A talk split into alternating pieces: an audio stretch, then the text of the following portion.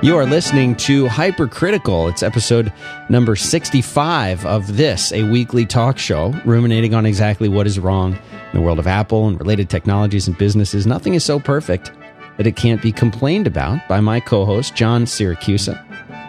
Like I said, it's episode number 65. Today is Friday, April 27th, 2012.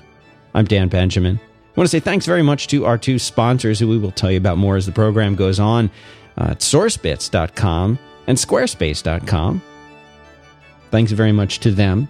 And also to joyent.com for making the bandwidth for this show possible so that you could download it from the safety and comfort of your own home.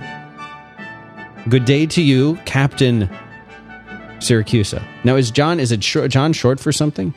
Didn't we do this already? I don't recall it. I'm pretty sure we did, but no, it's not short for anything. It's anything. just John. I like it. That's right. All right, run don't need it. anything. Don't need. That's enough. Isn't that enough? That's enough. Sure, more than enough. Yeah. You could drop the H. No, that's that's bad. Okay, Age is distinguished. I like it. I'm not. I'm just. It's just an idea. So I do have follow up today, but uh, I thought I would start with something that could be a topic, but it fits in the follow up kind of segment. Thought we'd talk a little bit about WWDC. You did get your tickets. Let's just get that out there. You got them. Yeah, yeah.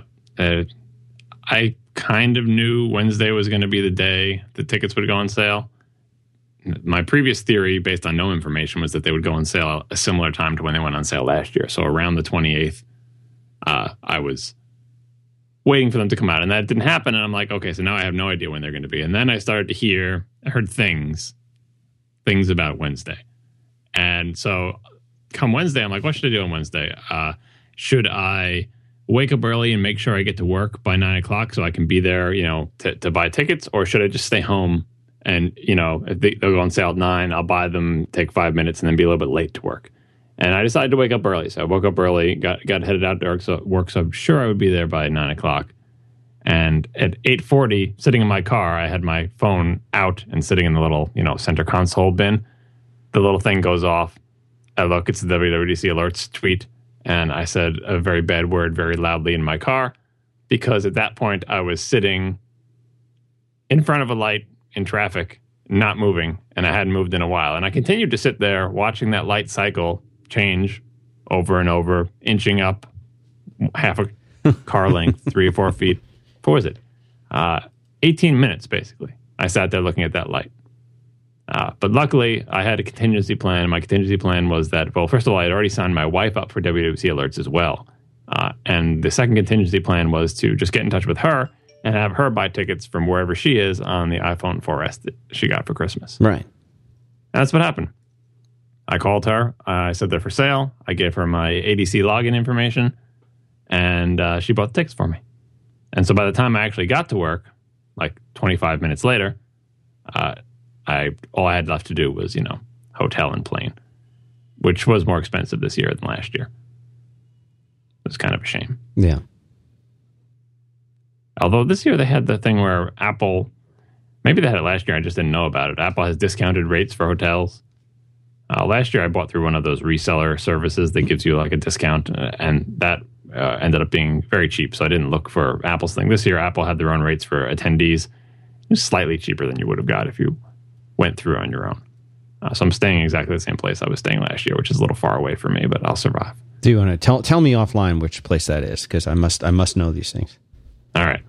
Uh, and the the story this week about WWDC is not about whether I got my ticket, but it's about all of the complaining and gnashing of teeth about Everybody on the West Yeah. Coast, you mean? Just every like even the people who got tickets. Some of them just think it's ridiculous. You know, I got tickets and I think it's kind of silly, and it's just kind of soul searching about what what's going on with WWDC. What is what's the purpose of this? Obviously, there's way more demand than there is supply. The, the tickets sold out in two hours. If you graph this, like 2008 was the first time they sold out or something, and then it was like they sold out in two weeks, and then they sold out in two days, then they sold out in 12 hours. Now they sold out in two hours. If you graph that, you can see like soon they'll be selling out. You know, in f- five years from now, they'll be selling out in three microseconds or something. Obviously, that's not possible because of the speed of the uh, website they have selling them. But in general, it's like th- we have a problem here in terms of supply and demand. And some people come at all sorts of things like, oh, the uh, lots of people have plans designed to make sure that they get a ticket, and other people don't. Oh, it should be based on the age of your ADC account. It should be based on if you have a successful app in the store. Uh, all sorts of things like that. Some one person even suggested a lottery, which I think is a great way to make nobody happy, because that's just yeah, you know. So this is kind of like the WWC alerts service in general. This was a service that somebody put up. I, I should have known these people's name, but I don't. But there was a Twitter account, WWC alerts, and you can go to a website and you enter in your your phone number, and they promise to send you a text. When you were saying you did you sale. did get one, right? You did receive yours. So I Yeah. I, ha- I now again I signed up for this just so that I could participate in the excitement of the event. I didn't have any intention of buying tickets, and I didn't buy any tickets. Uh, but I still have yet to receive my text message. I'm waiting, hoping that I will still get it.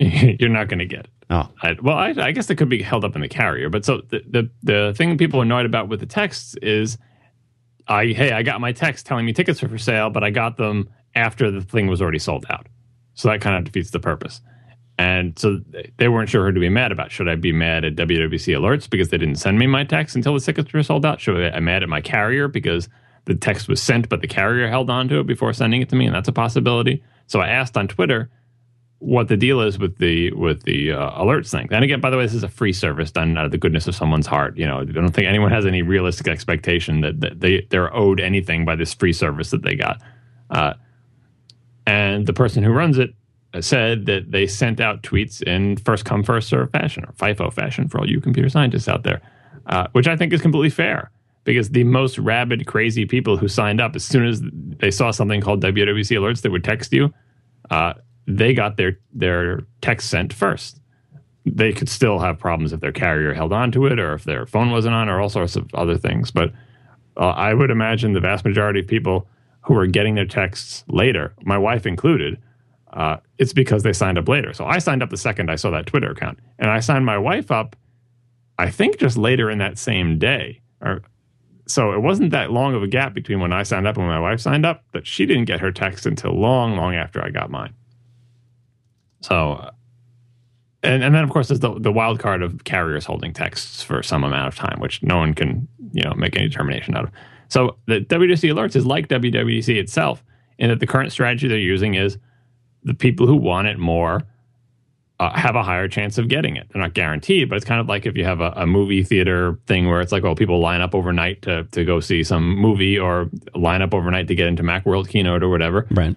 Those are the people who are the most crazy and rabid, and it's first come, first serve, and they get in. And if you don't get in, you could say, "Oh, this is BS. I'm not going to stay up over." You know, it's it's kind of sorting itself out in terms of enthusiasm. Now, again, it's not a guarantee because there are plenty of people who signed up for the service the second they saw it and had like multiple alarms and had their own things set up to scrape Apple's website to Right. tell them in every possible way, you know, and told all their friends to text them and tell them, and they just like they happen to be like out of phone range or asleep or they got the text too late or you know there's so many things that can that can stop you from getting and those people are sad and I I would be very sad about that too. So what's the what's the solution here? And I think this has started a lot of soul searching, at least amongst the people who didn't get tickets, about WWDC itself. And has this conference outgrown its usefulness or in its current incarnation, it's not, it doesn't make sense anymore, or like something needs to change about it, it seems like, because, you know, if, if it's, if every year an increasingly smaller fraction of the total people who want to go end up going, that seems bad to me. Because even if those are the most enthusiastic fraction, is that what Apple wants out of this? So I was trying to think about what what the point of WWDC is. Um, so there's a couple of aspects here. Obviously, one is that developers go there to get help with doing their job. Uh, they learn things about developing for the platforms that Apple promotes. They get to ask questions in person to people who write the code that they use to create their applications. And presumably all of this is more valuable than the same thing you would get from developer services or from watching the videos or you know sending emails or whatever. Uh, because even if you can email directly to the guy who wrote the particular framework you're using you're having some sort of core foundation problem and you can talk to the guy who wrote core foundation was the original author of it and the main lead on that on the team that created it and knows a lot about it right? Even if you could email that guy directly that doesn't scale because that guy doesn't have time to answer all your emails. So here at WWDC, that guy takes a week off of his normal job basically to answer in person as many questions as he can. But that's limited by how many people attend the conference. So if if they tried to go like virtual, like okay, for this week all Apple employees are available for virtual WWDC, everybody email away.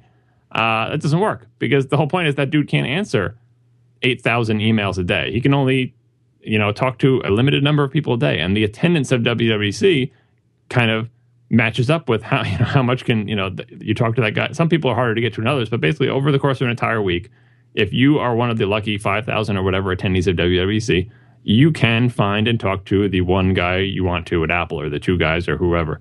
You can make it happen.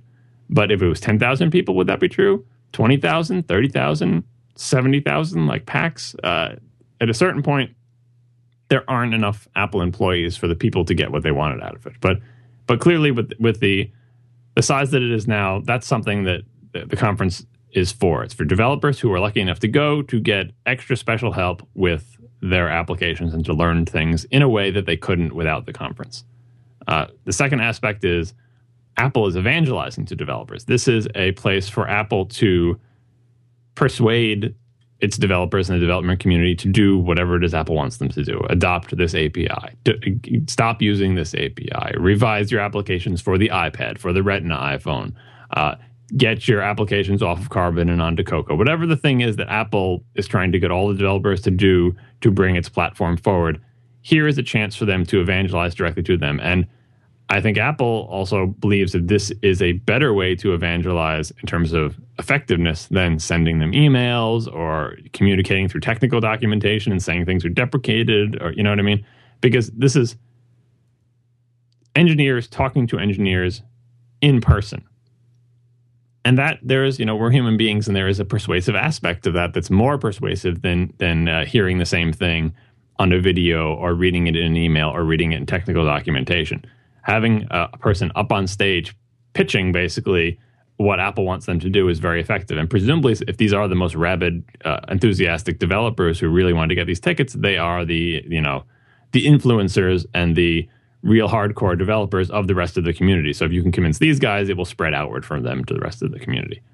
Uh, another aspect of this is that this is one of the WWDC is one of the rare, maybe the only time that you can get you can get Apple as a collective entity to explain to you why they do things. In pretty much if you know in a public place. Like if you're a developer technical right not in like a, a, late night bar where somebody's yeah. you or, know been given a lot of alcohol.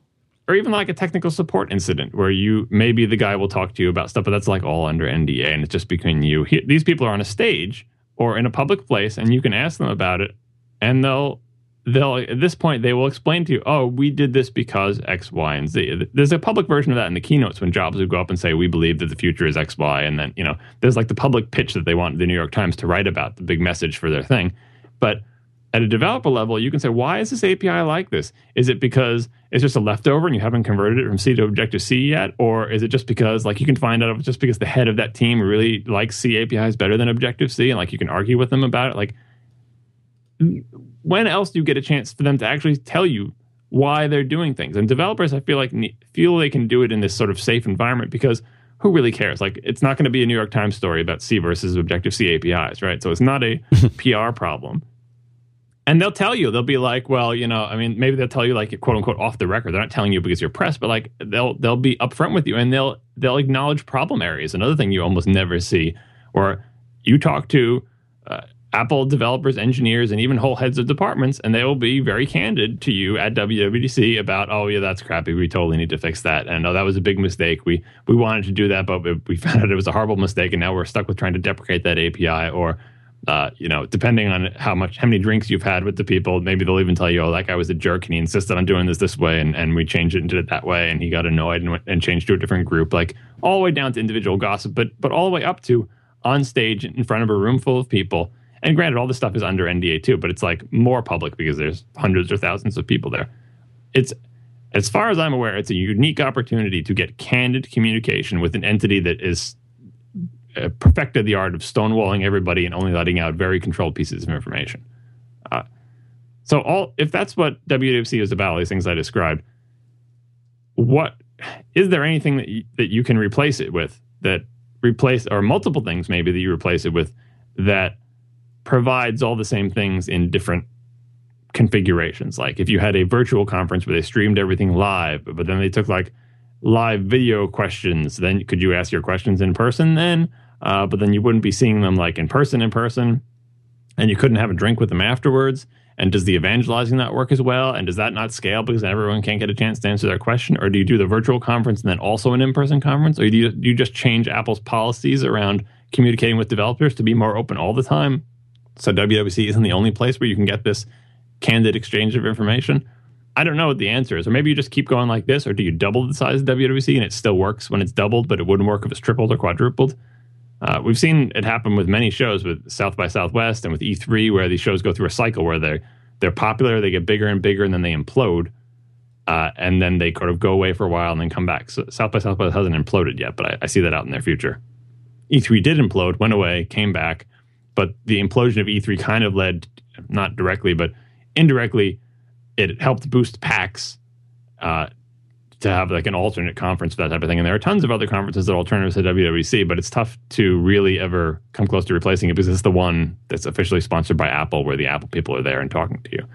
Uh, so I don't, I don't know what the answer is here. It's just uh, I think this is an issue that will come up a lot in conversations at WWC this year, and I think the people at Apple probably are thinking about it. I, I think they've got a few more years they can continue like this, but at a certain point it becomes kind of silly, and maybe even the people who get to go might be starting to get a little cranky about it and saying, "This is kind of ridiculous." You know, this year I'm not even going to try to stay up and get my text and try to get a ticket, and you know, and of course the simple solution that I always bring up that nobody likes, including me, is so you have a supply and demand problem, raise the price. Takes care of it right away, doesn't it? Keep raising the price until you just barely sell out. Problem solved. Uh, not really, because that's favoring rich developers from big companies. And is that really who Apple wants to talk to? Are they the biggest influencers for Apple's purposes? Probably not. Uh, so if that was the only problem, if it was just a, a, supply and demand problem, they could solve it just by raising the price. But I think they'd have to raise it pretty darn high actually to get the to get it not to sell out or just just to barely sell out. Who wants to spend ten thousand dollars for a ticket to WWDC? You know, twenty thousand dollars. How high does it have to be to keep people away? Uh, I do not recommend that approach, but that would be the obvious uh, economist's solution to this problem where there's supply and demand imbalance. So that was longer than I thought it would be, but I thought I thought that was worth talking about. I don't, did you do a talk show already this week? Or you talked about WWDC? Yeah. yeah, we we talked about it a little bit, and you know, John indicated that he got his ticket and did, didn't really have uh, much of a solution himself yeah. for what yeah, is clearly, very clearly, a problem. Yeah, and I, I don't know how big of a problem it is, or if it's just because we're close to the event. But the fact that the people, even the people who got tickets, think it's a problem, I think indicates that it really is. And Apple probably agrees. This is another thing we'll be able to talk to them about WWDC, whoever's in charge of this type of thing. Talk to the head of developer relations guy, and and if they go, yeah, we know it's a problem, and they'll probably discuss it with you, or they'll say, what are you talking about? What problem seems fine to me? And then you you will have learned something that you wouldn't have learned otherwise. You know, when WWDC was started you know, Apple was not in the position that it's in today, right now. And you you have to think back to the way that it was it is that I don't I don't know when what year it actually was the first year that it sold out, but there were plenty of years before I ever went where it didn't sell out. Uh, or where it was, you know, just something that only only the most interested, dedicated uh, Apple developers would even consider going to something like this. You know, people who were already making a living uh, from building a Mac application. That these were the only people who would even consider going to something like that, and they would go, and it was great, and it was small, it was personal, and then even even before iOS happened, even before there was an iPhone, it started to get much more popular.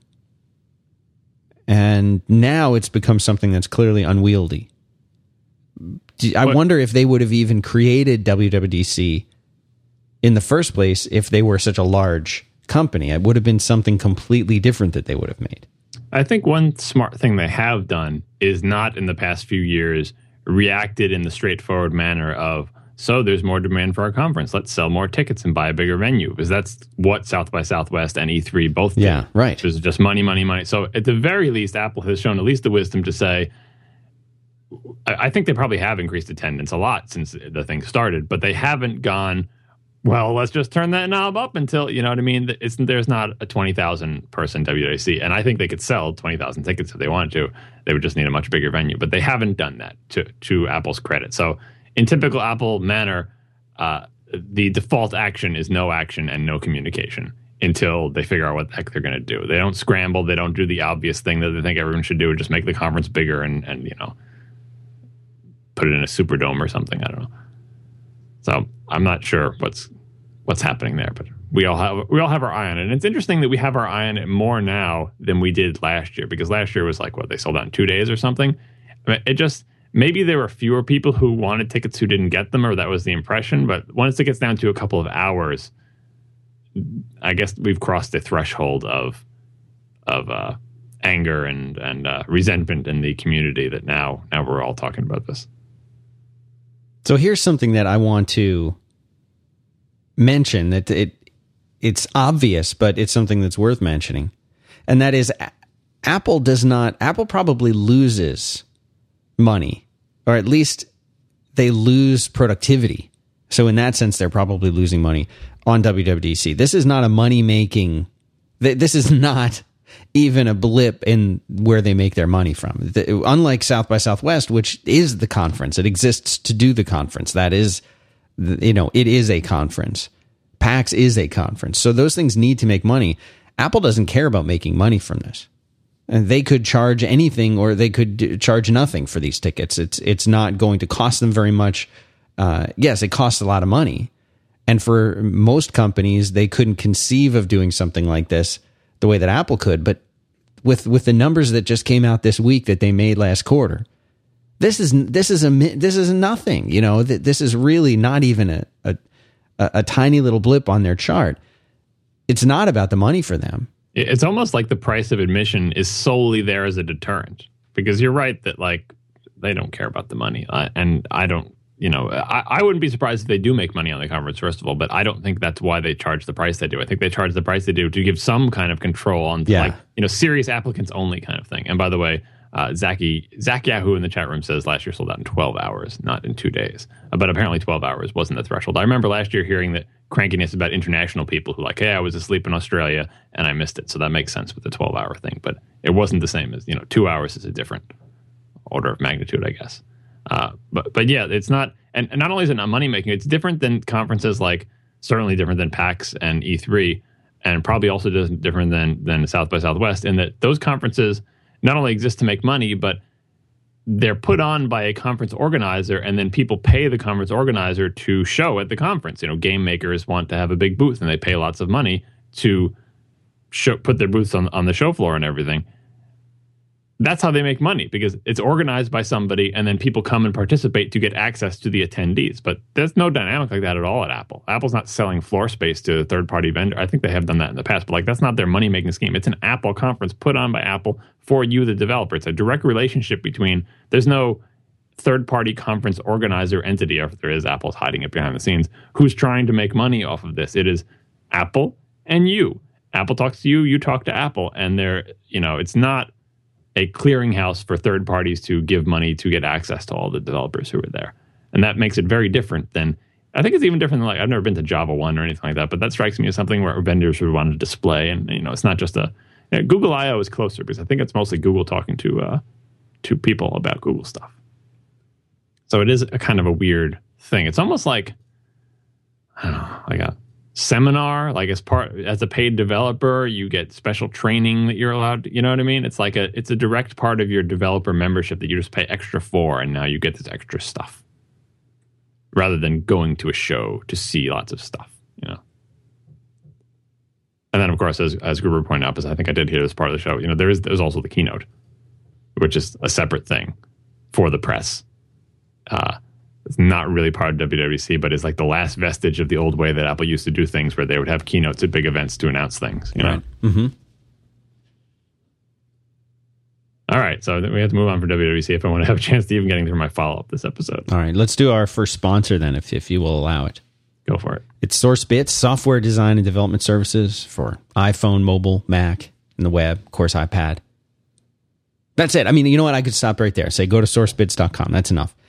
Because that's what they do. This is uh, design what they call design led engineering. This is this is what they're all about. You work with these guys, their entire process, the books are open. You say I I have an idea for this amazing application. Doesn't matter what it is. It's an iPad app, great. They can build that. Ties into a, a web backend, they'll build that. You want an Android client later on, they'll build that too. They've done it. They know how to do this stuff. And uh, design led engineering, this means d- designers drive the entire development process. They're not just there to, you know, make some kind of a concept and melt it into the background. They're designers. They're present from conceptualization through every stage of development and QA. They're plugged in. They're available to you. They work with you to take whatever that idea is that you have and they make it happen. They've got amazing talent in there. And uh, don't take my word for it. Go to sourcebits.com and check it out. If you have an idea for an app, look at their portfolio, look at the services they offer, look at the talent they have on board. That's all. That's it. I mean, it, by now, if you if you haven't gone to sourcebits.com, I, don't, I don't know what to say. I'm upset. Let's just go to the next. Let's just go to the next uh, topic. What do you have next? I see you threw in a show notes link for the fridge toaster. Yes. Is that a, is I- that permissible? Yeah, I'm behind on my listening to Apple earnings call, so I haven't actually listened to the call yet. But this was Tim Cook in the Apple quarterly earnings call, in which they told everyone that they made all the money in the world again. Uh, someone, right. some some person asked one of those inane analyst questions that involved what was the it was the question about like combining the iPad and a laptop. I don't know one of those one of those things like what do you think of this, Tim? How about you know so and he and his response was about the the wisdom of combining unlike things so he has the quote in the article you can converge a toaster and a refrigerator but those things are probably not going to be pleasing to the user Right. so i can't say much more about the content of the statement because i haven't listened to the thing yet but i believe the reason you put the link in the story and this i think it was the new york times link is because the picture they chose for the toaster in this story it's in the new york times bits blog is the model up from the toaster that I have. It looks the same except for there's a double button on the front. This is the model with convection. Right. Uh, and many people were wondering why, of all the toasters they could have put a picture of, they put that one in there. Are they five by five fans? Are they fans of the toaster episode, or do they just simply Google for the word toaster and end up like that? Or is this the the default rich person's toaster now? I don't know. I I, don't know. think we had something to do with it, though. You think if, if that was true, they would have, you know, whoever wrote it would have, Nick Wingfield would have like sent us a Twitter message or done some sort of thing like that. I don't know. But that's it. That's it for that item. I, I thought it was curious too. I, I will have probably more to say about what Tim Cook had to say if if he really did reveal anything interesting in his responses. But I'll, at this point, since I've been listening to Tim Cook on earnings calls for a long time, I I would be very surprised if he let anything slip Yeah. it- you know he's he was he's much more controlled than Steve Jobs was on the earnings calls. You it's hard to get him to go off on something that he didn't plan to talk about. And I think I think Tim does this thing where not that he has uh, like on you know like on a late night talk show where they have agreed on questions beforehand, but uh, or that he tell he wants people to think, but he knows certain questions are going to be asked, and he he he leads he wants to say something about a particular topic, and he will allow it to happen organically. Like I want to make a statement about netbooks, and I know that someone's probably going to ask me about netbooks. So rather than in my statements or in an answer to an unrelated question going off on some screed about netbooks, I'll just sit back and wait patiently for the first guy to ask about netbooks, and then I'll say what I have to say about netbooks. So it, so it looks more organic. I, I get the feeling that he does that, and I always wonder like if no none of the analysts asked about netbooks, would he like offer it himself, like as part of an aside in another answer or something? Uh, so I'll I'll listen to this one and maybe have more to say about it. I think you get the gist of it from what you've already read. I mean, obviously, yeah, you should listen to it, but Yeah, those earning calls can be boring when they're just reading off numbers, but you know, I'll fit it in. That's why I haven't gotten to it yet. Uh, Karsten Burns wrote in, uh, among many other people, pointing me to this Paris pinball parking advertisement, where this is a, this is an advertisement for some Ford parking assist technology that helps you parallel park better.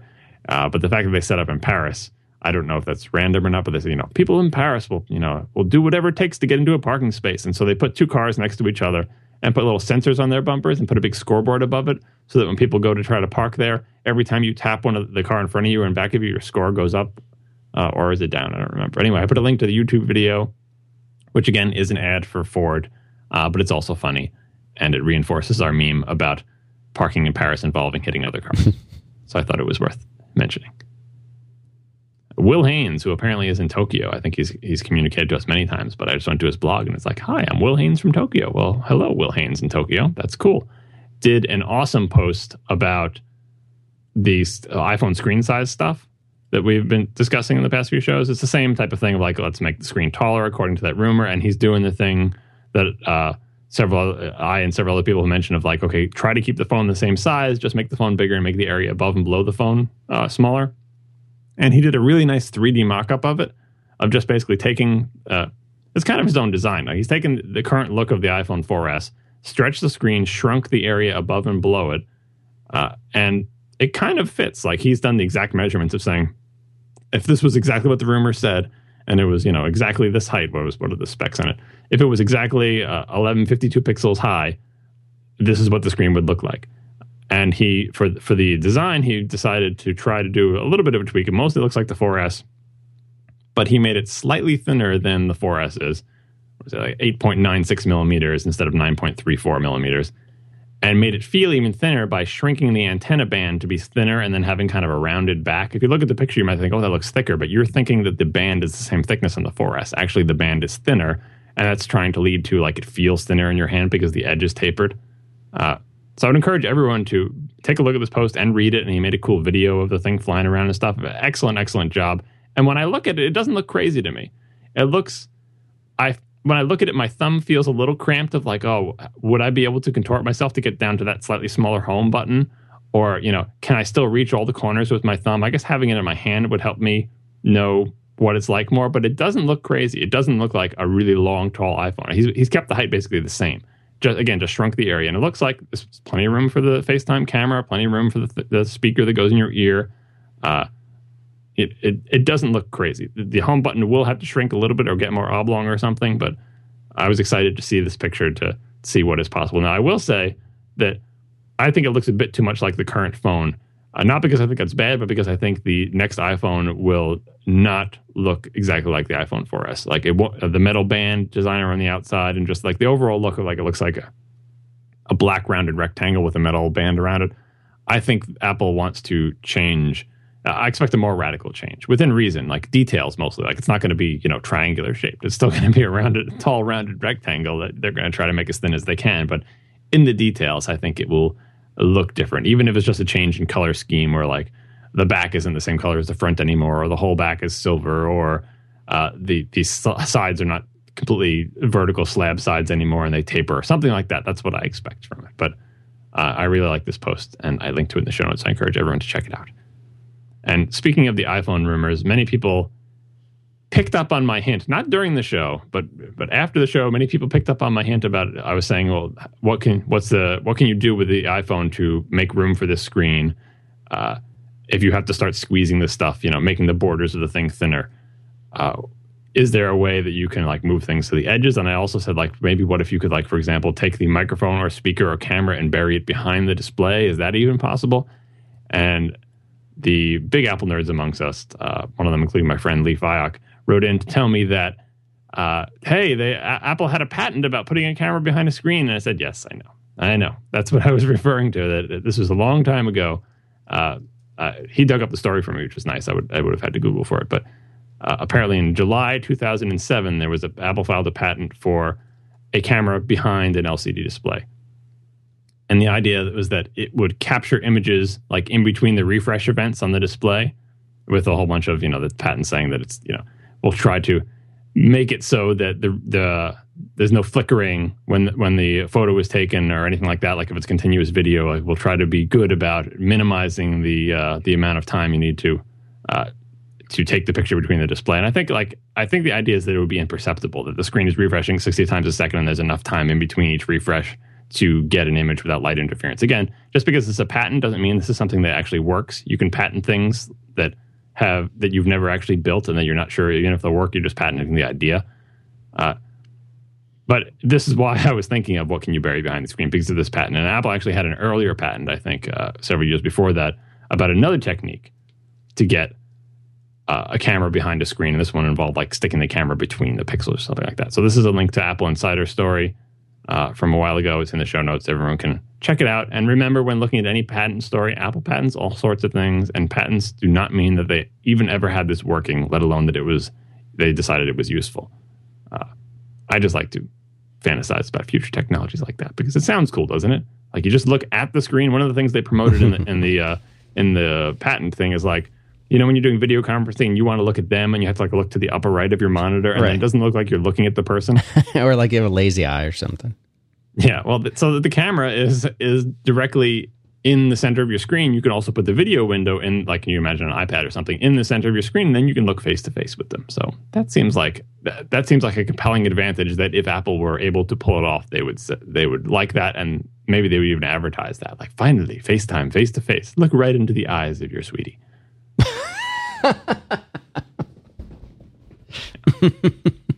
So that that's what I was getting at in the last one, but I I don't have high hopes for it going.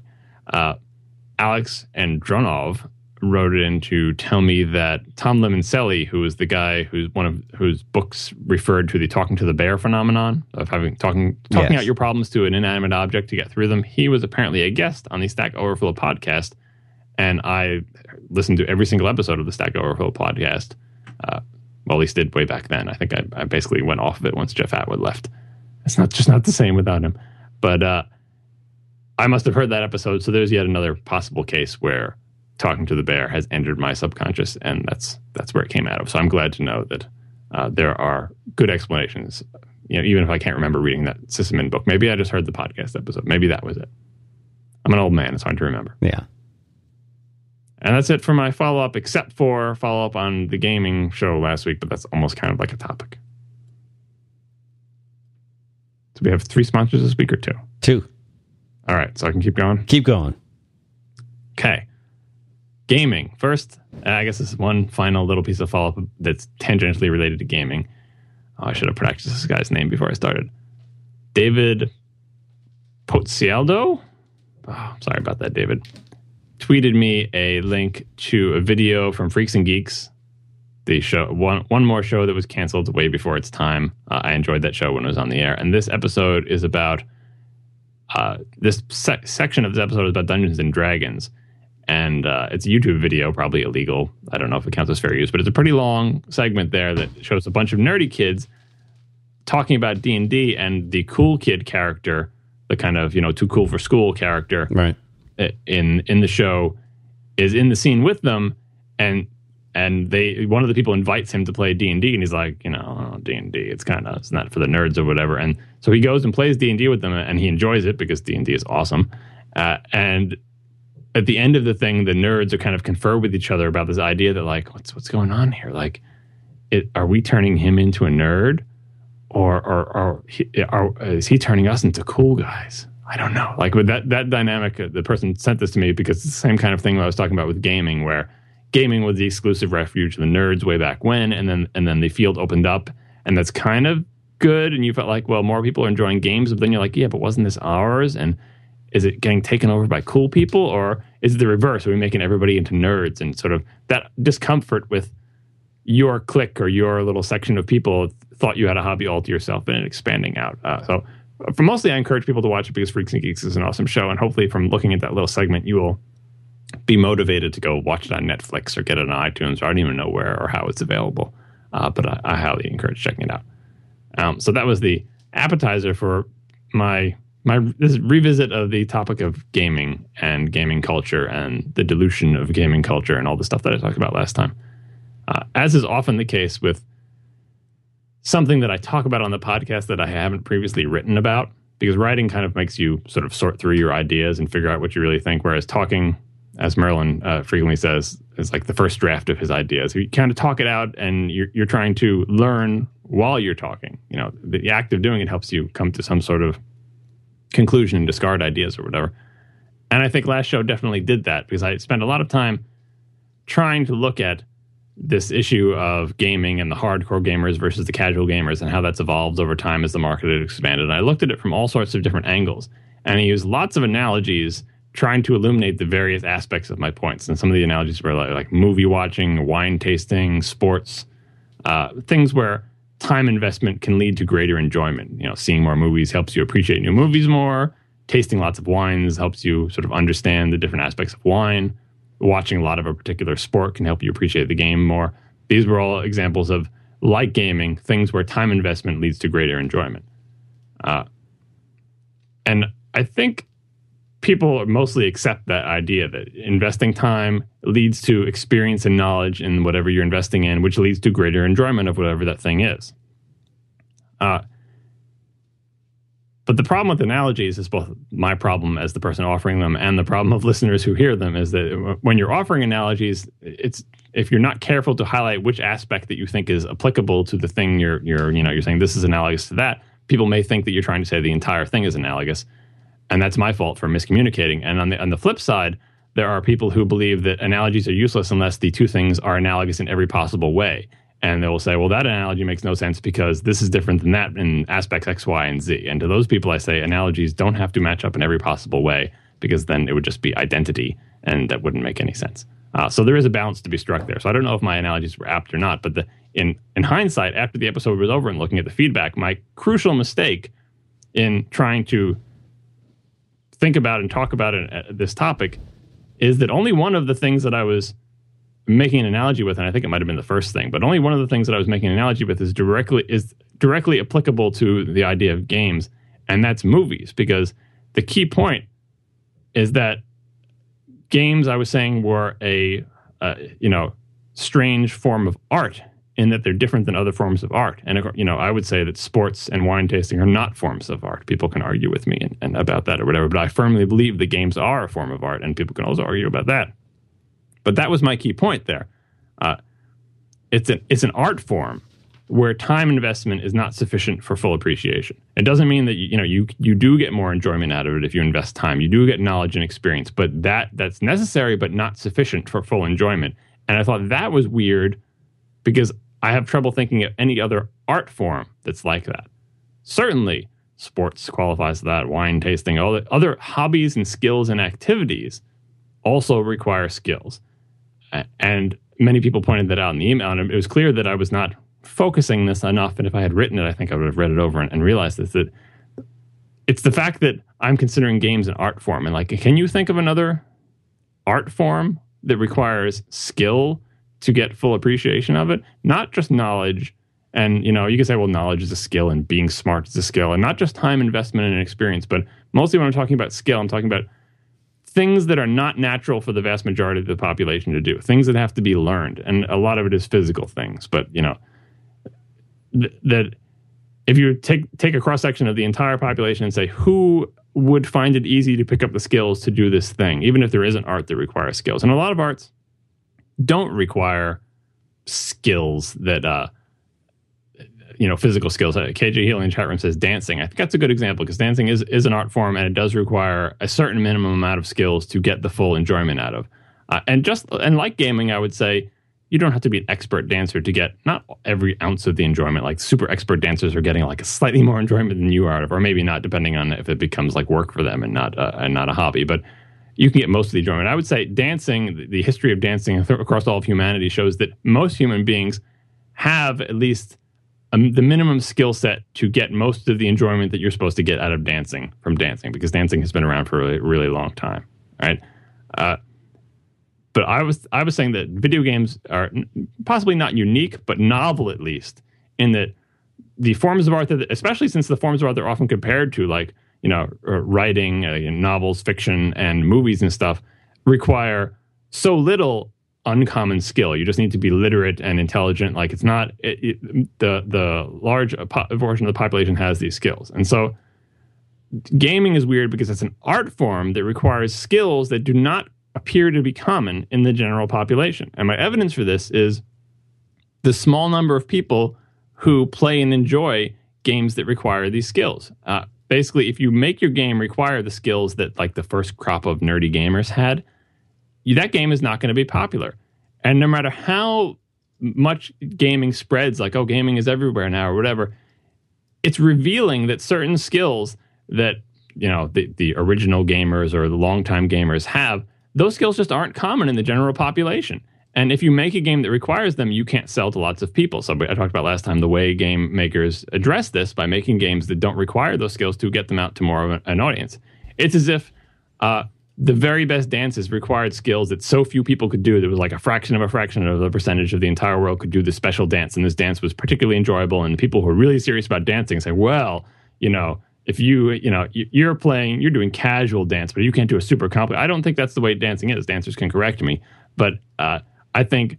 A, a dancer could say that if you beautifully execute a simple dance like a waltz, that's perfectly valid and a full expression of the form. Whereas gamers, or at least me, would say that some of the very best things that gaming has to offer are not uh, accessible to the general public who uh, who don't have these particular skills even if they're willing to put in the time to get the experience and the knowledge and you know the the the other aspects that they can get if they're held out by their lack of uh, physical coordination uh, you know from having this experience we would say you're not getting everything that gaming has to offer you're you're intentionally put into like kitty gaming where yes, it's enjoyable and you get lots of the same things, but it's not it's not the best of the best. And that's what I thought was was very novel about that. Uh, and I had many tangents about sports where you know there are other hobbies that require skill to fully appreciate, but again, I, am not putting them into a, a, a, form of art. Someone can argue with that, but like there there are examples. But get, even getting uh, beyond the art thing, there are sports that you can't enjoy unless you have skills that are not common in the general population. Again, I don't think this is analogous because I don't consider sports a form of art, and I don't think it's weird that sports require skills because so many of them do require uh, skills. Uh, but th- the same continuum exists in sports where there are sports that require skills that the majority of the general population of healthy adults have to an adequate degree to play the sports, you know, like playing catch that's not that that's a sport, but you can do that. And the, the, skills of baseball, for the most part, like even if you can't really hit, you can kind of catch and, you know, like you can get by. But there are sports like surfing where the, the minimum threshold to be successful in any way, to, to be able to surf to the point where people look at you and, and say, that guy is surfing, the amount of the population uh, that can do that is much lower than the amount of pop- the population that can play a pickup game of baseball or you know touch football or basketball or any of the other sports that are more accessible. So, uh, and, again, these this is not directly analogous because sports are not a form of art, but it, it, I, I just a lot of people wrote in about sports as an examples, and it made me think that they sports have a similar continuum where the prevalence of the required skills in the general population defines the popularity of these things for participation. Spectating is, is very different. Spectating is an entirely different thing. And I would not call spectating sports a form of art either. Uh, so it's also not analogous. But I'm talking about doing the sport yourself. How many people surf versus how many people play uh, basketball down at their gym? Uh, and I guess a lot of that has to do with you know proximity to waves and water. But you know any sport you want to pick, gymnastics or something like that. There are certain sports that uh, require skills that are not common. So I think gaming is weird because it's a form of art that require skills that are not common. And I say that to fully appreciate gaming, you can't just stick to the games that the vast majority of like I, I think uh, people who have the have the skills and yeah maybe they just develop the skills but it's it's a it's a barrier to entry. If they have the skills to play the, the what we consider the very best of the best games we're getting an experience that other people are not.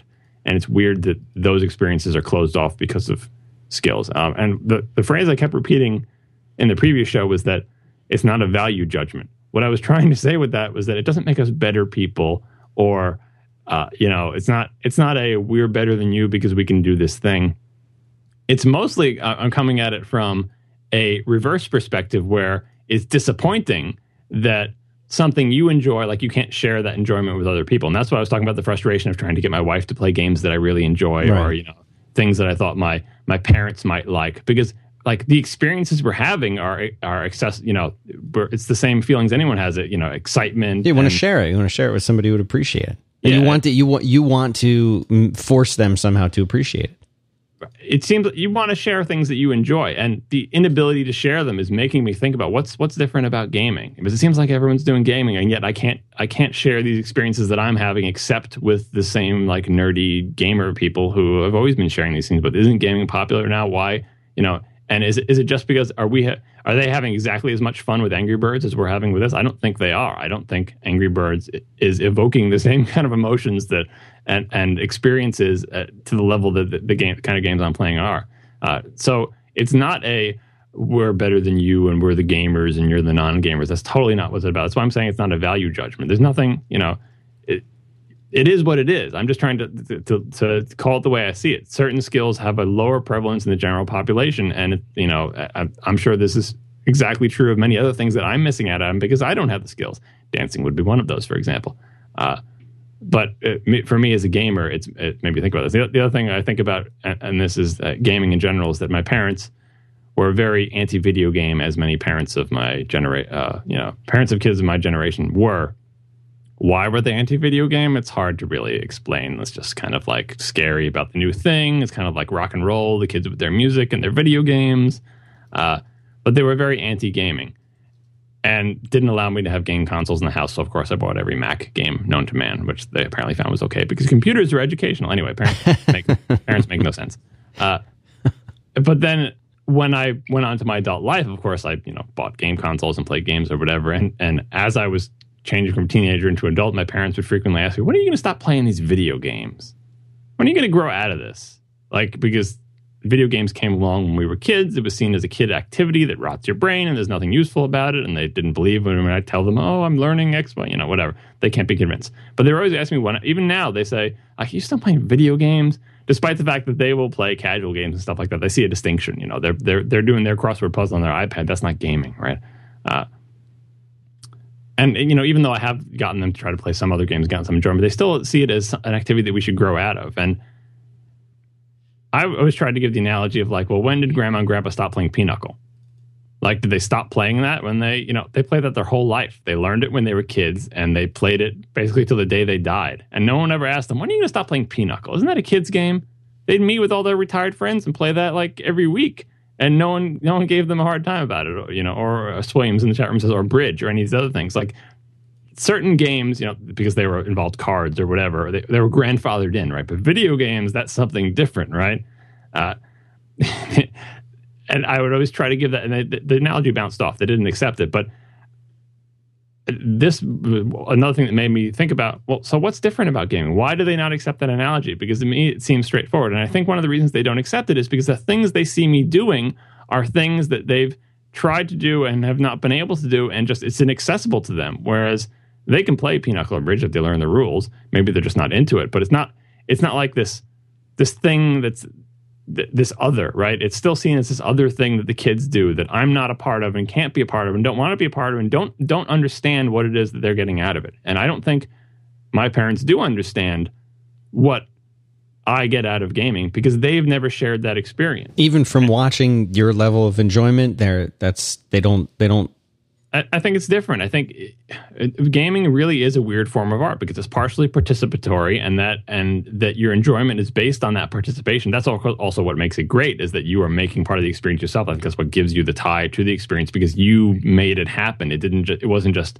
It, you didn't just read the book and watch the movie. It didn't just unfold before you. You know, it's the cooperation between you and you know, it's the two way communication across time between you and the creator of this game, creating an experience that's unique to you that you have an investment in and I don't know if you can explain that to somebody if they haven't experienced it. I think a lot of gamers can't even articulate it. I have trouble articulating but I know certainly in lots of other gamers like they know they like games and they play them obsessively and sometimes they complain about them constantly. I listen to one podcast where all they ever do is complain about how horrible games are. And yet they play like every single anytime a new game's out that comes out, they buy it and they try it and they say it's horrible. Like they're they're chasing that high. They want that experience. I don't know if most gamers can articulate what it is they get out of gaming, but they know it's something, right?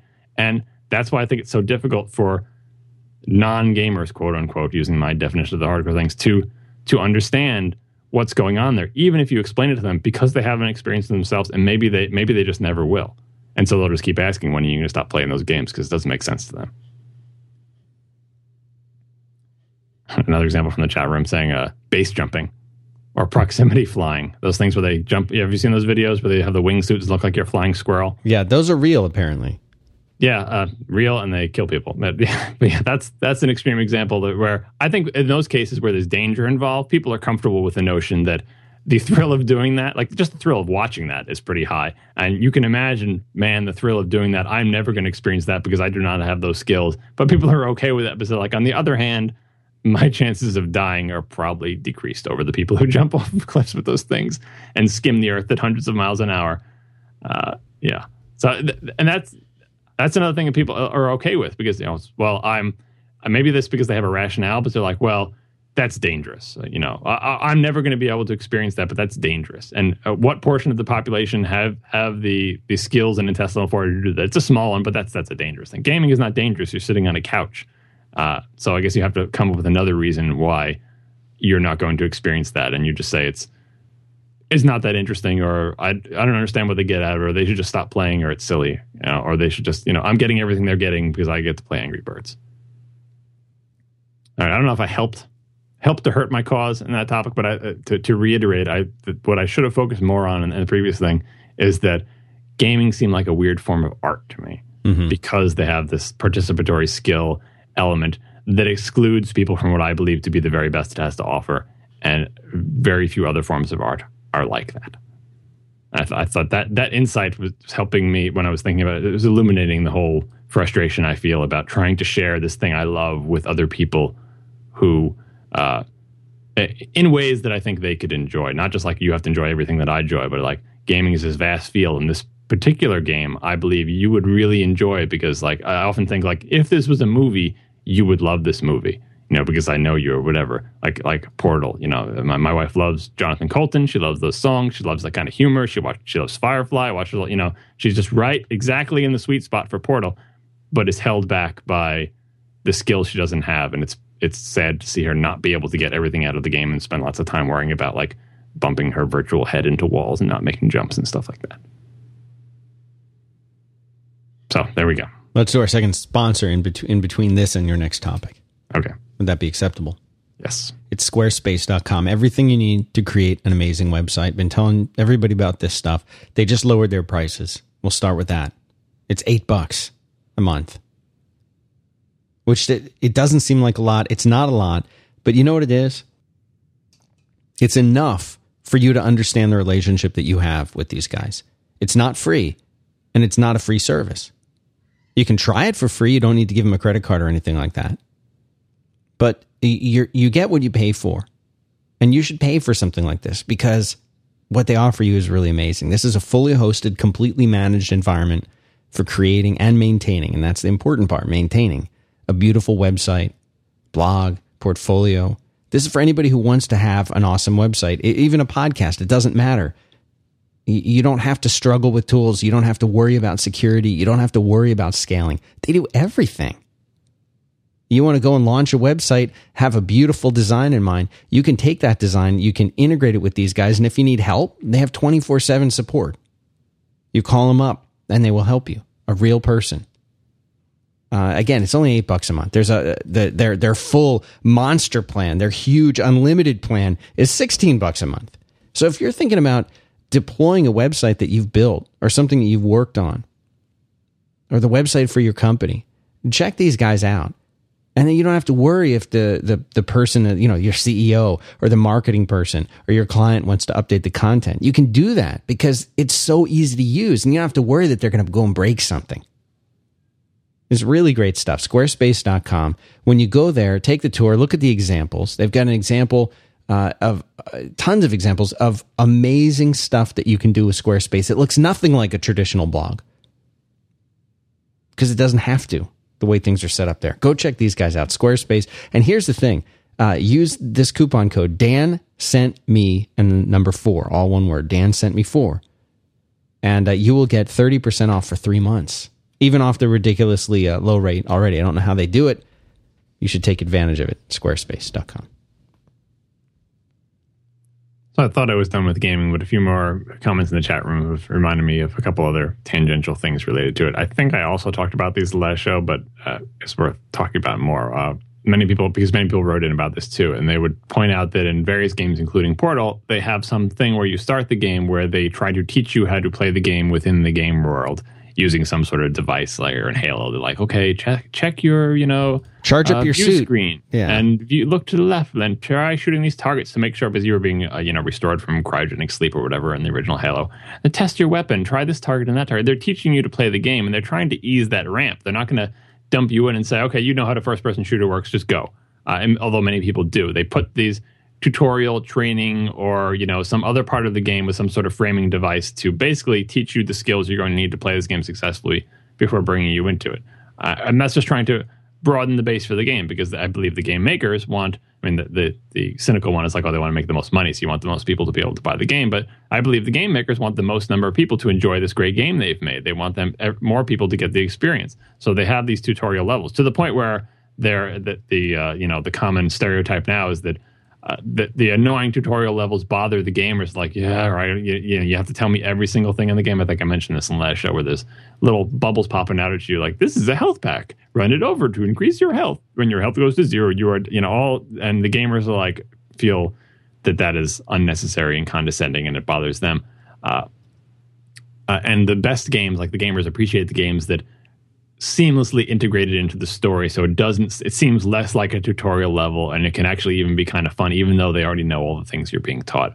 Uh, and maybe they can use that as a time to to figure out what key bindings they want to use for this particular game. Uh, but i think that go, goes not very far in making gaming accessible because i've seen this happen many times where i've tried to get someone to play a game where the tutorial level really does hold their hand and teach them about the game but then when you get dumped into the game proper especially if the game have like adversarial entities that are coming to get you and you have to, you know, going from I've successfully completed the tutorial. I know how to look up, look down, shoot things or whatever to now a whole bunch of enemies are going at me and I'm jumping from platform to platform and flipping around in midair and shooting. You know, this is first person shooter, but any type of thing where the there's quite a cliff from the tutorial level to the game because a lot of games eh, for the game proper there's no two ways around it. You're just this, you know, you're going to have to have skills. Zelda games are a good example of this, but Zelda usually have a very gentle introduction and a really, really smooth scale. Well, the first dungeon is really simple and the enemies are not very difficult, and there's lots of health items. Like it's, you know, these games are like 70 plus hour games to complete, you know, by someone who's a who's an experienced gamer. Lots of time for them to ramp that I feel like is it's good to have that smooth ramp, but it's almost cruel because you know if you've played a Zelda game at a certain point, midway through or towards the end, the bosses are going to get hard. Not not like impossibly hard for gamers, but impossibly hard for a lot of people who could successfully navigate the first dungeon, the second dungeon, the third dungeon. And then how do they feel having invested 15 hours in this game and having hit a wall where the game isn't fun anymore? They can't get to the rest of the game because they've reached the limit of their skills. I, I don't know what that's like. I've never seen one go, someone go through that. I've seen them bounce off much sooner. Like they can do the first dungeon barely, and that's it. And they get to the first boss battle, and they say, "Oh, this is too hard," and they don't go through. Uh, even if they try to persevere, and they just like, you know, you you talk to some people who are mostly non gamers who get into games for whatever reason, and they're like, "Man, I spent you know six weeks trying to beat the first boss in this dungeon or whatever, and you know the gamer reaction, you could laugh at them. Oh, you had trouble with that boss. It's not hard, but they, you know, I fe- I feel for these people because like there's somebody who who has realized there's something that these gamers are getting that they might want to get in on and just tried their hardest and just didn't get through. Uh, it's like the person who decides they, you know, again, using a sports analogy, that they want to be a surfer and they and they just try to surf all summer for like five summers in a row and they just they just never are able to do it, and it, that's kind of sad. So I, I don't know what the solution is. There is a solution to not have those tutorials or to have a smooth ramp like Zelda, or like you know, th- those are all ways to try to address this issue. But all of them, I believe, run into the fundamental barrier, which is that the skills that these types of games require are just not that common uh, and not easy to learn and sometimes not possible to learn. And so I, I don't know if they're doing a disservice by having a smooth ramp. Maybe maybe if you play the first four dungeons in Zelda, you've gotten your money's worth of enjoyment out of that. That's another thing I don't like. I shouldn't have said that. The whole idea that there's some money's worth of enjoyment out of out of games. That, that connection is not. Well, you always hear that though in the game reviews. You'll hear oh, people oh, yeah. saying, "Oh, you know, I I this game took," and I'm always kind of shocked by the what seems to these expert because I am by no means an expert player of any game, and these games take me way longer to get through than the, I guess the, the people who are playing these games like every day, like they have games, you know, that they just blaze through. But you always hear that complaint. It only took me two hours and 47 minutes to complete this game. I was expecting more for my money. You hear that all the time.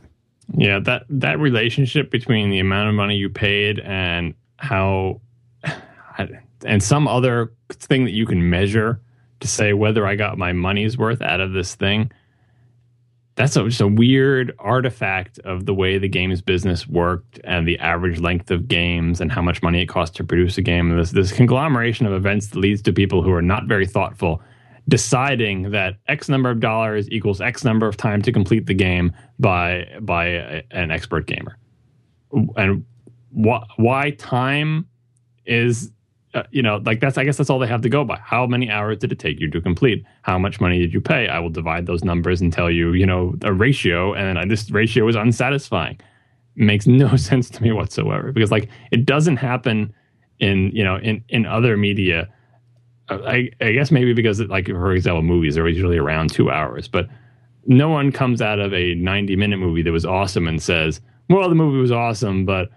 For the amount of money I bought that ticket, I really think it should have been a full two hours. If it's an awesome 90 minute movie, it's an awesome 90 minute movie, right? And at the same token, if it's a three hour movie and it sucks, you're like, oh my God, that was a three hour movie. I could not take that. It was horrible. Like, eh, eh, but there has to be, changing. there has to be a limit to that. There has to be like, if a game only takes an average player an hour to finish, there's probably a lot of people who would be disappointed, even if it was an amazing hour, right? Uh, it depends on how amazing an hour is. Again, I'll, I'll point to Journey. Journey. Journey is a game it took me two hours to complete, and yeah, it only cost fifteen dollars. I would have gladly paid way more than that because there are so many games that I can buy for fifty or sixty dollars that will take me 10, 20 hours to complete that I would not enjoy you know one thousandth as much as I enjoyed Journey, and mm. that's the what the measurement I get out of it is like it, these things do cost a certain amount of money, and you're spending your your entertainment budget on this thing. And my view is, if I spent that same amount of money on some other activity, would have I would I have gotten more enjoyment out of it? And that other activity isn't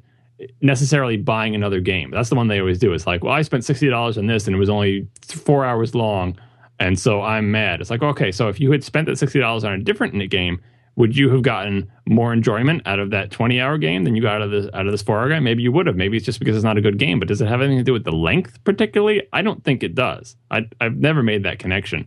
Uh, if anything, you know, as you get older, it tends to be the reverse, where you're like, "Am I going to put in 70 hours into a 70 hour game like Zelda? Am I going to really get 70 hours worth of enjoyment out of that?" Uh, and many people decide that no, I can't put like you know, for my thing, it's like MMOs. I think I might enjoy MMOs, but I mean, A, I've got the, the RSI issue, which a couple of readers brought up, where there's like a physical limit. And then B, the amount of time investment that an MMO takes to really get the best out of it. If you just don't have that kind of time, that would not be a wise investment of your $60. You'd be better off buying a four hour game for $60 because you wouldn't enjoy that MMO because of the amount of time you have to put in. And you'd be like, oh, stealing time from your other activities that you could be doing other things that you could be sleeping, you know, uh, neglecting family obligations, or if you just simply don't have time in your schedule, you paid sixty dollars for what? For more stress and aggravation in your life, and never getting to the real enjoyment. Uh, so, I this is not. I think that the enlightened, more enlightened game reviewers know that this is ridiculous. Uh, but even they have to catch themselves for like you know judging games based on well, this game wasn't great, but it's only a fifteen dollar game, and well, this game was sixty dollars, and I really enjoyed every second of it, but it was only 10 hours long or 9 hours long and really they should be 12 or 15 why? Because like the average length of a $60 game in the year 2000 and x is uh, 12 hours long.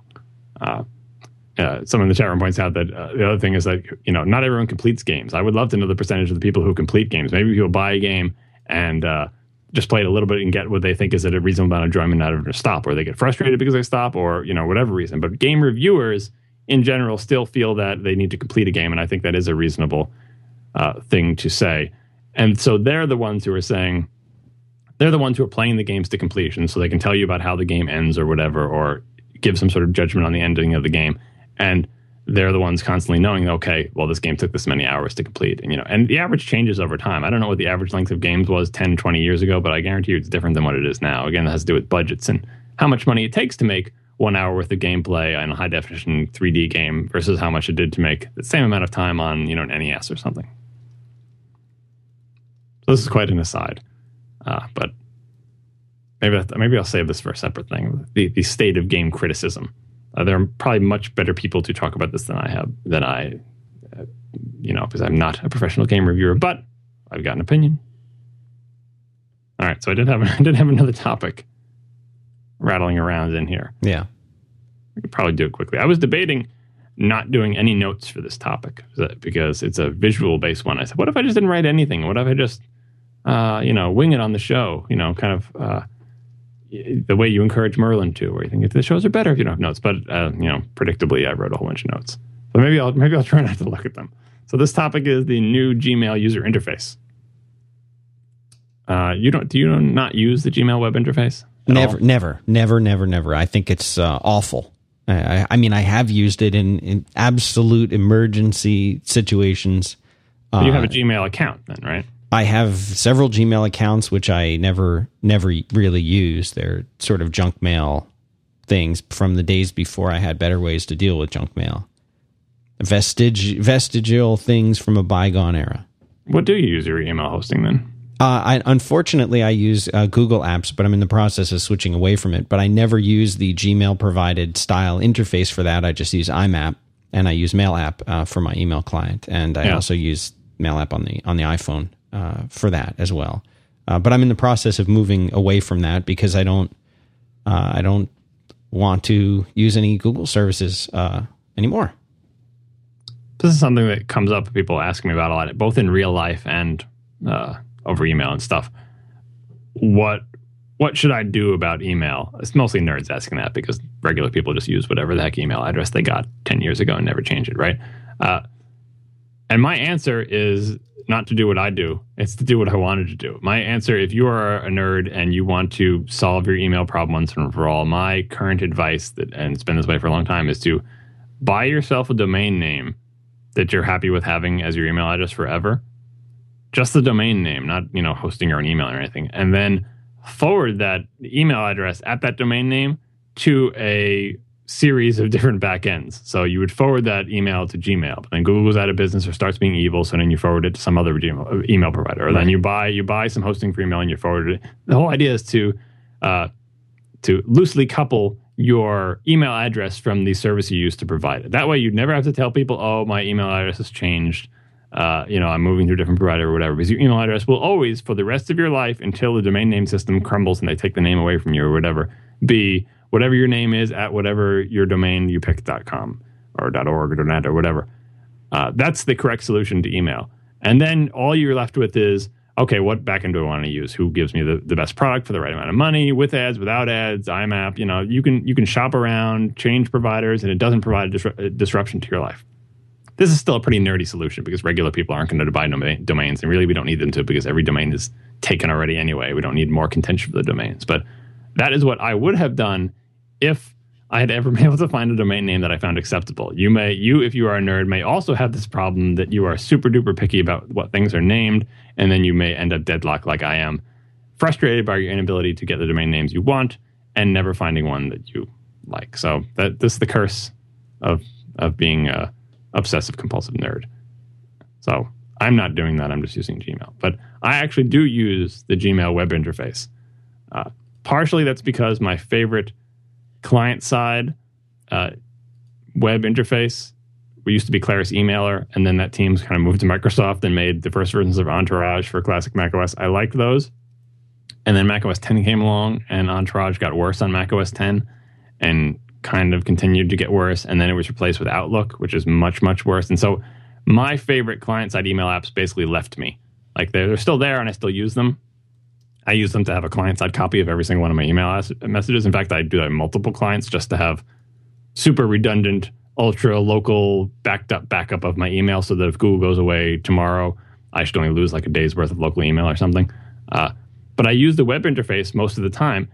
And I actually like Google's web interface. At first, I didn't because it was weird and I never used it. And I'm like, I'm just going to stick to my client side thing. But slowly, I came around to just basically through sheer ubiquity and having things synced up. And, and the reason I think I've been on some other shows, but the main reason I like it is all the other email services that I had did not have a good representation of server side rules. And I get tons of email and I have tons of rules to sort it into different places and do different actions on it and stuff. And having all of those rules centralized eliminated this this hassle that I always had, which was when I used a client side app, duplicating the rules in different places or not duplicating them or keeping them in sync and stuff like that. Uh, and so I, you know, it wasn't kind of a conscious decision. I just kind of drifted over to Gmail. First, I was running both of them for a while, and then I found I was not launching my local client, and then just now I'm completely on Gmail. Uh, so I'm a heavy user of Gmail, and yes, the chat room I have tried Mailplane and Sparrow and those other things so far, none of them have pulled me away from the, the uh, web interface. Uh, now, there's, there's a, what we're talking about this new UI. It's basically like a new skin. Like they didn't change the application dramatically, but it looks very different. And this new skin for Gmail has been in testing for a long time. It might even be over a year. Like, and there was apparently there was you could, I guess the the days of being able to use the old one are, are com- you're saying are completely gone now. So everybody has to use this now. I don't know for- if they're com- completely gone. Uh, because like so here was the sequence. It was like hey uh, you're a gmail user um, we're trying out this new look. Like you'd see a little pop-up when you logged in. If you want to try the new look click over here. And you know being the person i am i immediately clicked and checked it out and i didn't like it.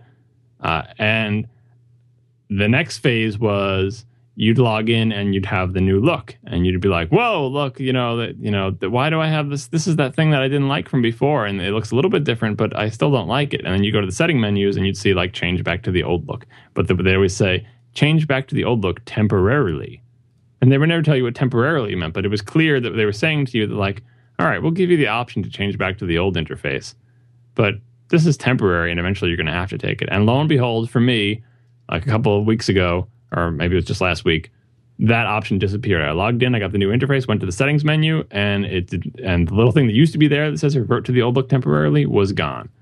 Uh, and you know, I knew this time was coming. That's what the word temporarily means, and so I have to just you know bite the bullet. And uh, you know, for a while, I tried to keep the web browser that had the the old Gmail look still on it, not ever close that window. But then I, I accidentally. I accidentally did a Google Chrome update. Like one morning when I went into work, I just you tweeted about that, didn't yeah. you? When you did that, I obeyed the little icon that said, you know, update Chrome, and then as it's re- restarting, I'm like, no, I lost my there are a bunch of hacks out there to try to get the old look back, but I, at this point, I'm like, uh, you know, don't. I'm not going to fight it. This is the look. This is what I have to deal with. Uh, so when I saw the original look, it was like, try out our new look, check it out. Uh, the the uh, first complaint right off the bat from almost everybody who used it, who was like a hardcore Gmail user, was the, the information density had decreased drastically. Like you know, try out your new look, and all of a sudden your screen that used to be able to fit 50 messages on it now it fits like 20 and that's not good if you get a lot of email. You, know, they put a lot of white space and padded it out or whatever. Uh, and I didn't like that. Um, and then they had options to like say, okay, well that's the new look, but you can have a you know the the compact version or the comfortable version or the cozy version. All sorts of spacing adjustments to try to give you preferences, which to an Apple user, it's like, look, if you have to provide 20 different options for how a UI should look, maybe there's something wrong with your UI. But on the other hand, as a tech nerd, you're like, well, thank God these options are here because then it's less hideous than it was. Uh, and I remember when they first rolled the thing out, even the tightest setting was still way too wide for me. So I just said, I'm not going to look at that for a while. I'll change back to the old look. Hopefully they'll they'll address that. Around the same time, I guess this must have been uh, maybe it was after this, but this was 2008. I hope I pronounce his name right. This is someone whose blog I read all the time, and I realize that I've never said his name to anyone.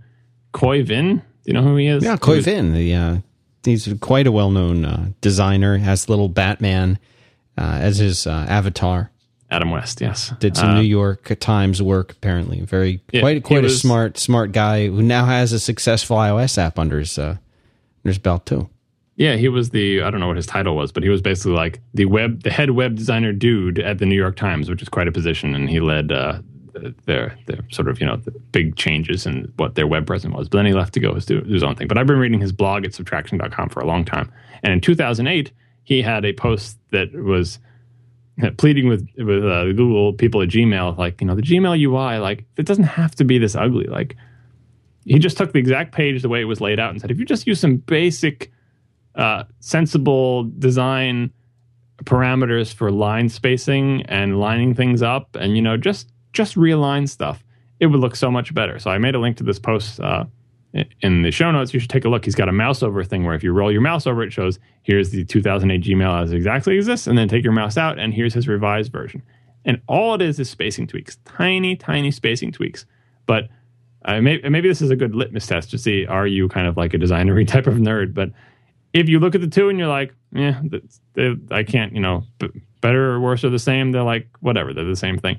But to me, his version is just like, oh, like a breath of fresh air compared to the other version, which just looks hideous, right?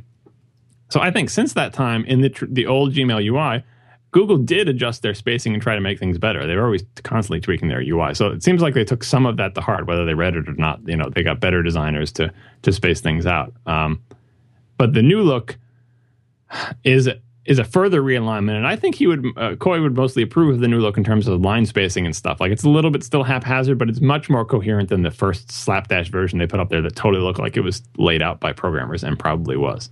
Uh, so now that I'm forced to use this new look, here are my complaints about it.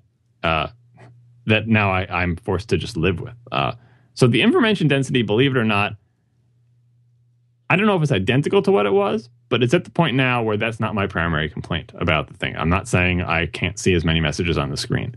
Uh, they've tightened it up a lot, and whatever the, the top level choice is, let me look at it. It's I have mine on compact. Cozy is the next one up, and then comfortable is the one that spaces it out more. I don't these, these names, terrible choices. They're very technical, highly technical names that are not at all open to opinion or anything yeah. like that. Yeah. So so that's not my main complaint. So it's good that they addressed that. You know, from the, all the complaints about the first version, this was way too big. Uh, I would have to see a side by side comparison with the old one to see if it really is exactly the same density, but it's better. Uh, but the main complaint I have with it now, and also the complaint I'm seeing from other people, I don't know how to express this, but visual landmarks are not as prominent. Like the things that your eyes grab onto if you can imagine your eyes kind of like skittering across the surface and looking for things to grab onto, uh, a lot of the familiar signposts have been moved. And it's worth pointing out that anytime any app ha- or website or anything has a new look, there's this knee jerk reaction to dislike it. Yeah, reject it. Because oh, it's, it's not like it used to look, especially if it's something like like Gmail that you look at all the time and you're constantly looking at like looking at subject lines, looking at messages, finding that button to hit reply. Like just the who moved my cheese thing. It's like, oh, it's different. I just don't like it. It's different, right? So you have to totally recognize that that's a thing and examine it and say, do I dislike it just because it's different, uh, or are there actual problems here? Uh, and there is aspect of, of having moved things, but I I feel like personally, if I after I've used something for a week or so, I'm usually willing to go with it. I'm the type of person who likes the new shiny version of something. And by the way, if the new thing is attractive, that goes a long way. That's why Apple gets away with a lot of stuff. Where if they give you a totally new version of an application that everything is moved and you totally can't find stuff anymore, but man, it looks really nice, that goes a long way, to at least um, among certain class of nerds, to letting you accept these problems. Uh, so I don't particularly like the new look of the new Gmail interface. Uh, so that's not helping me there. Uh, and so practically speaking, the visual landmark thing is even after like a week or more of use, I'm finding it difficult for my eyes to follow what's going on. Uh, so let's start with like the message list where you've got this a checkbox and a little star icon and a little important tag, so elements that were, if not exactly in the same place that existed in the other thing. They are light gray outlines on either a white or slightly lighter gray background. Not a lot of contrast. And I think that's part of the theme of this UI is like lots of white space, not a lot of hard border lines. They even have a high contrast theme that tries to crank this up because they realize it's an issue. Although the high contrast one is even more ugly. They're trying to not have like lines around everything, but the effect is that these elements that used to give you an anchoring port for each kind of like message are just they're, they're so faded that I can imagine like people might not even be able to see them like if your eyesight is not that good. Uh, the worst one for me, uh, you should actually you should pull up the Gmail interface if you haven't already, so you can look at this and tell me if I'm crazy. Just just pull up one of your accounts. All right, all right. And go to the compact mode. Uh, this might be difficult for you to see. You might have to label some messages, but I, I since I do all the sorting of email and everything, I've got labels on like everything. Right. Compact mode enabled. Yeah, and do you have like messages with labels? They might just all say inbox. Go to the all mail view and you might just see a bunch of things that say inbox. But if you could label stuff as other random stuff, the labels, which I I use labels and everything, and I didn't realize how much I relied on them visually to see where things are. I tend not to color my labels. I have a few colored labels, but I don't want it to look like a Christmas tree, right? So most of my labels are just the default whatever color. Too jarring if you use the colors. Yeah, I don't. It's just too much. I want that. Like, I, I want color to be an emphasis for things that should stand out, not just for me to have to parse stuff. But the default color for the labels, it looks to me like a film negative. It looks to me like when you did like control option, you know, command shift eight when you do the invert screen, like keyboard shortcut on Mac OS 10, they look reversed to me. It looks negative, and my eye just just cannot parse like the darker gray text inside the slightly lighter gray outline inside the slightly lighter gray uh, line item for the message. I, it literally hurts my eyes to look at my labels I don't. I can't. Maybe a designer can tell me why is it these things bother me. They they almost flip and invert in my mind. Maybe I have a visual impairment or something, but I just cannot see them. And every time my eye comes over to that section of the thing, it just I don't know. It's like it's not like a spotlight shining at me. Or it's like some. It's visually offensive. It like bothers my eyes and it makes me not be able to read what those things are. It's a struggle and it's eye straining and it just and it looks inverted to me. I would love for someone who knows something about visual science to look at the Gmail interface and say, why does this remind me of a film negative? Why does it look inverted? I because I couldn't tell you. Maybe it's because the the contrast ratio between the background and the foreground is not sufficient, or that if I if I did really did invert it, it would be a more familiar con, uh, kind of contrast. I don't I don't even know. But this is really the combination of this lack of visual landmarks and the section that I can't even look at because it hurts my eyes is making it harder for me to latch onto where things are in the interface, like looking at individual messages or looking at what new things have come and stuff like that. Uh, and this continues onto the the uh, conversation view, where it shows the the threaded email messages like kind of collapsed up like an accordion. There used to be very distinct kind of pleats in the accordion from a collapsed message and one message on top of the other. And they again they cranked down the contrast and everything and faded everything out to the point where when I see a long message thread with things expanded or collapsed, it's very difficult for me to see where one message ends and another begins and, and latch on to where the name of the person is and the different fields in the messages and stuff like that. It just kind of like all blends together into this big white thing that I don't like. And it makes parsing conversations more difficult. Like when I'm looking up to see how many messages there are, where there was a particular message, lots and lots of low contrast thin lines. And I think they're trying to do it to get rid of visual noise and trying to format with white space instead, but they're they're doing it wrong. I think. I think when you when you, if you want to make an interface that's defined by white space, you still need bold things demarking the space. You can't just have a big giant sea of medium grays with slightly darker and slightly lighter things in them because it just all kind of blends together. Uh, and there are functional aspects too. Like a lot of times, I want to like sort of expand the header to see more information about the sender, and they bury lots of stuff under like little pop up menus that are not easy to discover and annoying to click on to see like what if i just want to see more information about this? I find myself doing the view original so i can just look at the actual mail headers to give myself a fighting chance of, of getting this information.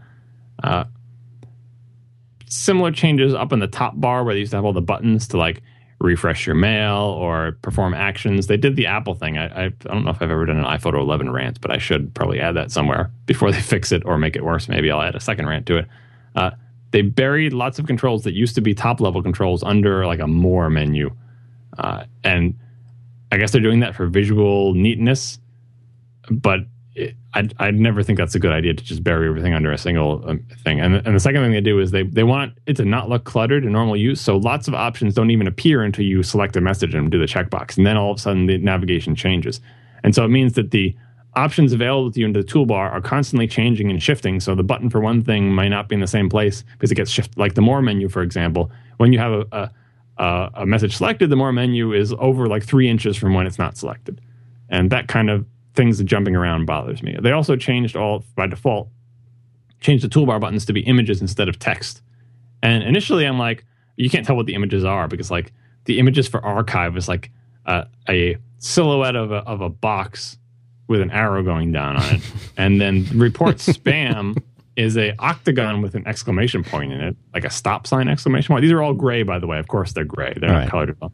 Uh, and the delete button, I guess, is a trash can that, that kind of reads. And the label one looks like a tag. But the, the choices for archive and report spam are not obvious buttons. And as soon as you mouse over them, you get a little tooltip. You know, you get the mystery meat navigation or whatever. But that is the case where the when I started using it, I was like, where the hell is the archive button? Because I hit archive a lot where where is the button? Where is the archive button? And, and, uh, you know, I use keyboard shortcuts for a lot in Gmail. People ask me how I can manage to use Gmail. Most of the time, I'm using kind of like a VI user, but certain functions, for whatever reason, I haven't ever assigned keyboard shortcuts to. I don't know why do I not have archive as A. Let me see. Does A actually do anything? Yeah, that actually does archive. I don't know why I don't hit it. I don't know why I go to the archive button, but I, but I, I find myself doing it. Uh, same thing with report as spam. A lot of things I have keyboard shortcuts, but a lot of things I don't for whatever reason. Um, and I would go up for the button and I'd have to wait for the tooltip to appear. And you know, like there's nothing infuriates me more than having to put my mouse over something and wait for the tooltip to come up to see what the hell the thing does. Because seriously, like what's going on here? That's not the way a UI should work.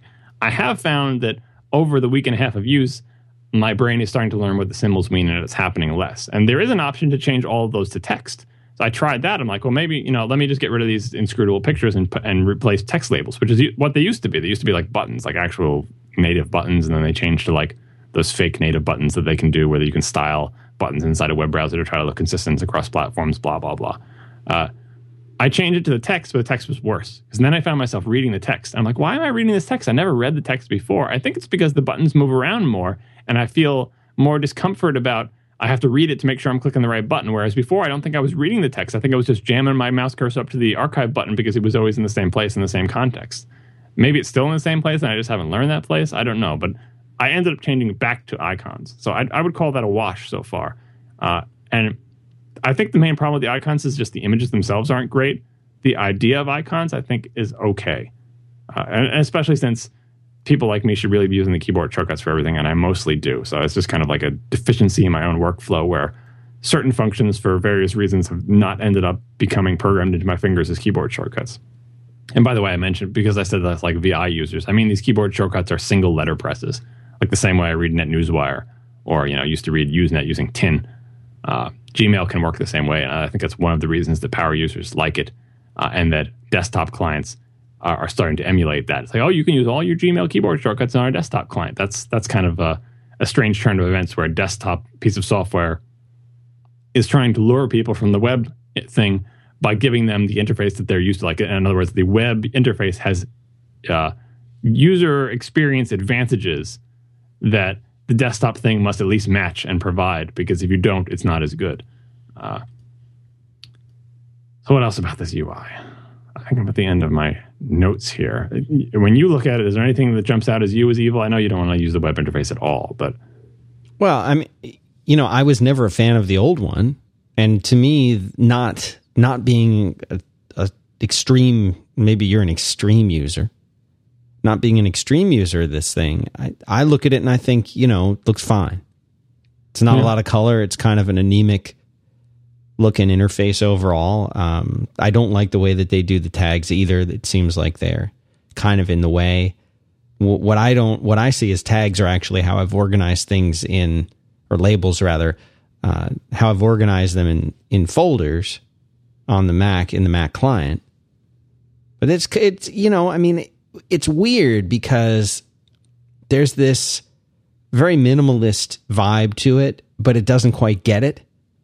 Does that make sense? Yeah, I that's what I th- like I said. That's what I think they're going for. They yeah, want, I mean, but it doesn't. But it, they didn't but, get it. They, they they didn't get it. That when you when you go for a minimalistic approach, what you're supposed to be doing is you're supposed to be taking the things that are the essentials and putting them first and foremost, making sure you can do those, and then letting more advanced actions, ex, you know, b- making them findable and being able to explore them gracefully. And this, I don't think that's even appropriate for them. Like it's yeah. like it's like if Photoshop came out and said we're going to go for a minimal interface, and the UI look like the UI for Acorn or something. That's not what Photoshop is about. right. Gmail, for good or for ill, is like this big hunky thing with lots of features. So maybe your approach shouldn't be like Sparrow is minimalist, right? Right. Oh yeah. That's what you go with. It's like there's the subject line that like you just really boil it down Steve Jobs style to just what you need. But people would have been even more pissed if Gmail did that because that's just like that's not their customer base. Gmail is a full featured lots and stuff. So given if you're not going to change the entire nature of the product, which I don't think they should because that would just make people even more angry, your strategy should be one that fits with your complicated piece of software. The strategy for making the Photoshop UI better is not to make it look like the Acorn UI because that's it's just not that's just not the way it is. It's not the same kind of application, and so it's like they want to have their cake and eat it too. They want like, well, we keep we keep every single feature, right? Maybe we hide a little bit more under these little hidden menus to reduce visual clutter and use all these tricks. But no, we can't give up the labels, and we can't give up the stars or the important tags or the little checkboxes or the actions you do or the menu at the top or you know. They did hide contacts. See if you can figure out how to get to your contacts if you're in the web UI. It took me a, good. Uh, I already closed. I already closed it down. You can make me go back to it. Yeah, you got to go back to it. go. Go oh, get the contacts. Uh, now, first of all, the, the idea that contacts is not. I couldn't stand thing. looking at it. It's not like contacts.google.com. Like that's not where contacts live. Uh, contacts are part of Gmail, uh, and Gmail does an awful job of managing them, and I hate it. And maybe that's a whole other show. Uh, but you know, go go find contacts. I'm the I'm looking. It's not. I, I was searching. It's not chat. It's not circles. Yeah, I was doing find, find, you know, find in your web browser for the text contacts, Right. which I have frequently. Ah, done. I Like, see it. Okay, it's up in the top bar under more contacts, right? Is that where you found it? That's. Well, I yeah. see. Translate mobile books offers wallet shopping, blogger, reader, finance. Well, photos, again, I'm using I'm using the Google Apps version of. Ah, it might be different. maybe it is different. Yeah. At the bottom of my more menu is an item called even more. That makes me cry. That makes me cry. like somewhere, it's pretty bad. user interface designer is weeping quietly in a corner. It's like, no, you're, bad. you're missing the point. Your more menu has an even more item. Maybe maybe contacts is under even more. But uh, where I found contacts was underneath the Google logo. Do you see the word Gmail in red? Yes. See Well, now down- I'm down- well. I did. down triangle. I did when I logged out of my uh, of my actual like Google Apps version of Gmail and, uh, and going into the actual the actual Gmail, I see something that is somewhat different. Yeah, so the Gmail thing has the little turny down triangle that indicates to you that has a pop up menu or indicates to someone who knows. And that's the only indication, that tiny little triangle. And then underneath there, you see contacts and tasks. Yeah. Took me a while to find that. Not good. Oh, and the other thing I want to complain about is that this is throughout. So you can tell this, this look for Gmail is a company wide visual realignment, which I applaud the idea of doing that instead of just letting everyone do what they want. Right. It just so happens they're all realigning under a look and style that I don't like and that I feel is not appropriate for their properties. Uh, and one aspect of it is that the way they indicate a selection is well, why is it not doing it? Maybe Even more. yeah. Where is? Oh, there it is. All right. So the way they indicate the current uh, position of like your like your cursor, because you've got you know you can use the K key to move up messages and stuff like that. Is see if you can trigger this. Go into a message and then go back, and you should see a little blue border on the left side of the message you just went into. Right? Do you see it? Yes. You can hit the K key and watch it move up. That's their indication this is the current message, but it's literally two pixels wide. Yeah. It is a two pixel, and it looks for all the world like a border because it is the border. They have made the left hand border, which used to not exist on this thing. It just had the background image that went bled right to the edge. They made the left hand border a two pixel blue line.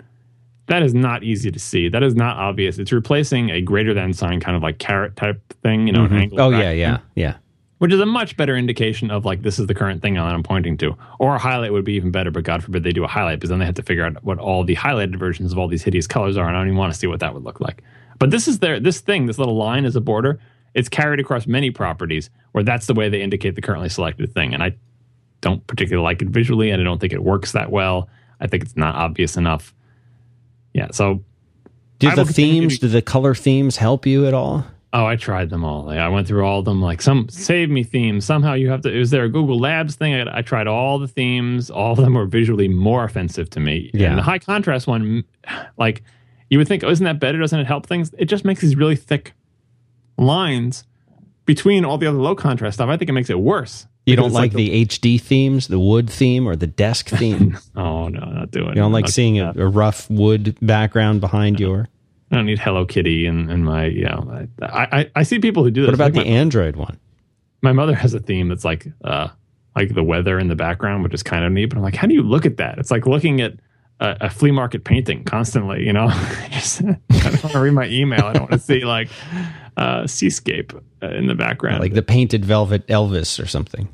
yeah so i'm not into these themes and, and I, like they have revised things. It is more dense than it used to be and they're trying to do this this whole realignment thing. It's just it's just not working for me and I- find it i find it ugly looking and it's hurting me during the day because it's making me less efficient when i do my email stuff and that's what i don't like about it. So if i could change back to the old one i would but i'm not going to go to heroic links to do so.